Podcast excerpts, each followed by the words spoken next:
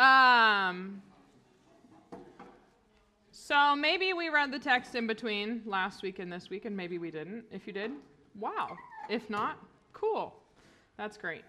I, I do want to just say that the text in between last week and this week um, is maybe a, a, little bit more um, palatable than what we're gonna what we're gonna discover today. Okay. um, I think we've got some real work before us, if you will. Thanks, Joel. Uh, as we continue looking at Jesus as wisdom and as teacher and how his teaching informs our identity and the rhythm of our lives. Okay, so so I say all that um, to really say, brace yourselves. Okay. As I shared last week, the Queer Bible Commentary notes that the Matthean community is largely made up of marginalized people, and one is able to see Jesus' remarks concerning what the law says in a new light as a way of telling the marginalized of his own day and then the audience of Matthew's day that the normative way of interpreting God's commands is not the only way. Okay? This is the good news that wisdom that Jesus still reveals to us today, reorienting us to the good road and inviting us into new rhythms of being. Our text for today is Matthew chapter 5, verses 43 through 48, which means, of course, we are still in the Sermon on the Mount. Jesus is sharing wisdom, teaching the people how to see Creator's good road and beginning to make clear that we can't see it through the normative patterns or the rhythms that we're used to. As I mentioned, we've clearly skipped some of the text in between, and those texts happen to follow the formula you have heard it said, but I say to you. Last week we uh, covered murder and anger, also fun. Uh, but that means we have skipped uh, adultery and lust, divorce or honoring women, oath taking, and retaliation. And today we are going to focus on enemies. to which some of you are like, nope, nope, nope, nope. Now, I recognize that what I'm going to ask us to do today is hard. Okay? So I just want to say if it causes you pain for which you do not have the capacity to face today, I want to encourage you to um, pay attention for your to your own need for self-care, okay? That means if you need to get up, excuse yourself, walk out, that's fine. If you need to take a moment for yourself in this space and just kind of tune everything out, that's okay too, okay? We will have an opportunity to support one another um, as we engage in some small group conversation here in just a few minutes, okay? That said, as I reflected on today's text, I realized how easy it is to just gloss over these words and not actually connect them to our real lives. So, I would actually like you to identify your personal or our communal enemies. Enemies being defined as those who are hostile or display hatred, okay? And I know this sounds strange and it stirs a bit of some inner conflict, if you will, and emotions because, first of all, we've been taught in the church not to actually identify folks or groups of folks as enemies because, um, yeah, we've just been taught not to do that. And not doing so has been attached probably to some harmful views of forgiveness. But also, there's this, this thing about, eh, you know, if we identify enemies, it can lead to this othering, right? that is very counter to what we've come to understand as kingdom living. And so we kind of live in that tension. But I'm going to ask you to actually identify enemies this morning. We do live in a world that is not as it should be, right? And so I'm asking you to do this because we're starting with where we're at. And because the wisdom of Jesus can't actually have a reorienting effect if we don't acknowledge real or perceived threats, okay? I also want to say that I notice that for some of us, we've done some really good hard work of creating boundaries. So those who were once enemies may be a bit more removed or held at a distance in our lives. And also, there is the sense of time that kind of reorients us as well. And so, who we might once have identified as the enemy maybe is no longer. Okay, so I recognize it's a little bit of a struggle, or it might be a bit of a struggle for you. Um, however, if I've learned one thing as a follower of Jesus, it is that to walk the good road is to be continually faced with those who will be hostile or display hatred, right, toward us. So I'm going to ask you to take a moment. You can use the paper in front of you if you would like. You can conjure up some names in your in your head if you would like. Um, identify current enemies. Like I said, they could be personal or they could be communal. Those who are hostile or display hatred. And if you can, bring a mental image to your mind and picture their face. This will be even better. Okay. I'm going to pause.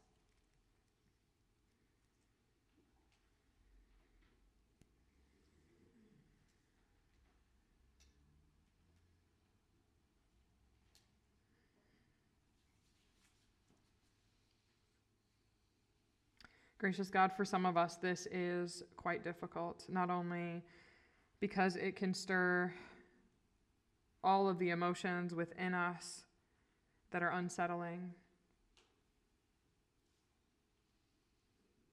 but because also there are places where we have been taught not to, to see our enemies. It might be difficult because maybe we are our own worst enemy.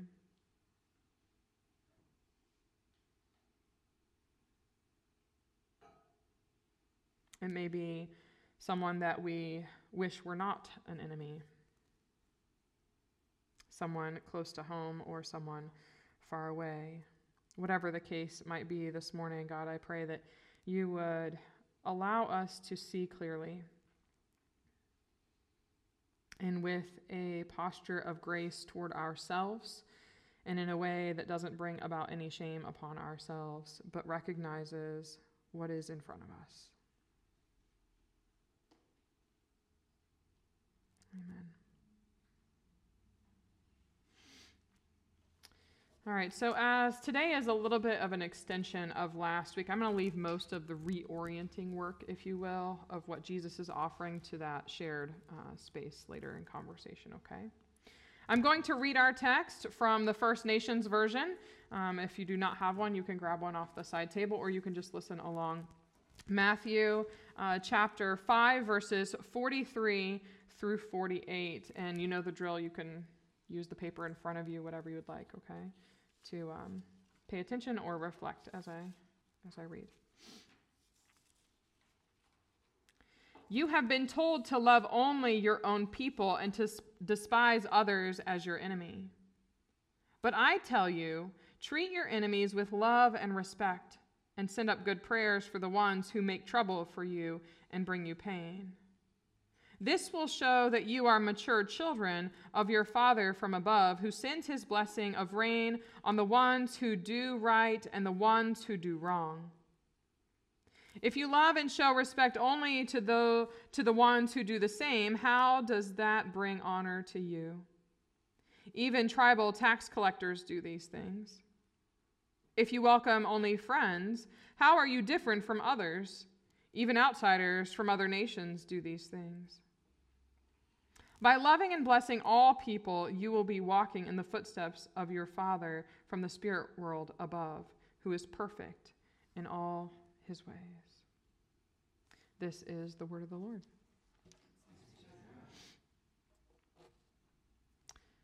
So let me just share a few comments, kind of verse by verse here. verse 43, the word enemy used here comes from the Greek word Echthros, meaning hostile, so like an adversary, or one that displays hatred toward you. What's interesting here is that the phrase hate your enemy is not found in the Old Testament or Pharisaic rabbinic Judaism for that matter as a whole. So while it does not occur explicitly in the Old Testament, it was commonly actually uh, inferred from other passages. And so the, the hearers in Jesus' day and the readers in Matthew's day would not have been surprised by this statement hate, you've heard it said, hate your enemy. Okay? It is the antithesis Jesus gives in the following verses that would have shocked them. The treat your enemies with love and respect and send up good prayers for the ones who make trouble for you and bring you pain. The verse in the NRSV translates uh, is translated this way, and it's a little bit more word for word, if you will. Um, it says, But I tell you, love your enemies and pray for those who persecute you. The word for love in the Greek is agapeo, which means to welcome, to be fond of, to love dearly, or maybe my favorite, to treat someone as beloved. To which I think, yikes, yikes. I need to take a deep breath and I need to confess that no matter how many times I read this passage, like those first hearers, this part still shocks me, right? Because the simple truth is, I don't want to. Sometimes I find it impossible to love those who are hostile or display hatred toward me or toward those I understand as kin. Treat your enemies with love and respect and send up good prayers for the ones who make trouble for you and bring you pain. I want to ask us to take just a moment and to note how we feel toward those that we identified earlier as enemies. That we breathe, walk it out, and hear.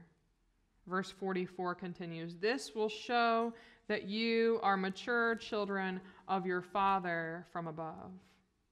In other words, that you are like the one from whence you came. I want to note here that the word choice is children. There is a preference given to those who are lowly or unseen in the culture of the day. Being a mature child is about being born of, or as Luke 20 states, those who are born again. And in the words of James Baldwin, know from whence you came. If you know whence you came, there are absolutely no limitations to where you can go. Isn't that the beauty of the good road? Our text continues Your Father from above, who sends his blessing of rain on the ones who do right and the ones who do wrong. I think maybe what follows here is more about mirroring love, the blessing of rain, or what gives life to all people, to those who do wrong and to those who do not, is indiscriminate.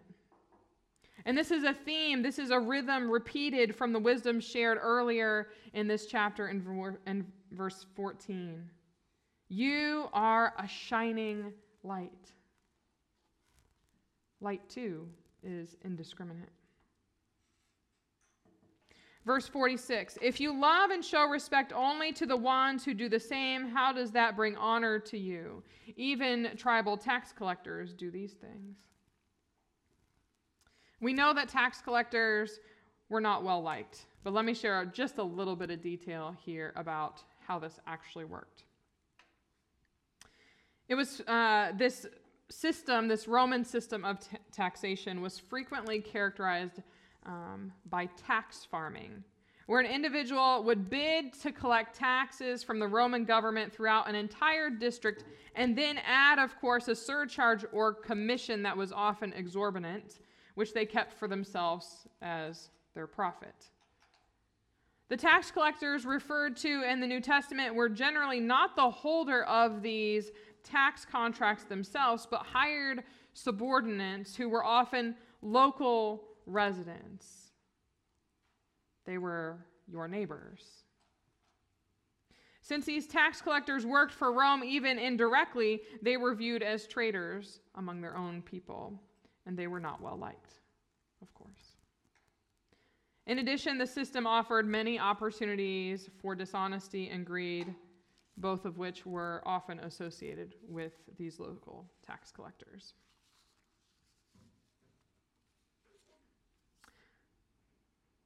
Walking the good road then invites us into new rhythms of being. mirroring love to all, even those neighbors or those closest to us who have betrayed us. Now, that doesn't mean we ignore or condone unjust actions or engage with those who are actively harming us. That's not what I'm saying. Sometimes love looks like holding more boundaries, right, in order to maintain honor. Or, as our text last week shared, extending life rather than creating hell on earth by moving with death itself. Of course, it's not normative to love or pray for those who make trouble for you or bring you pain.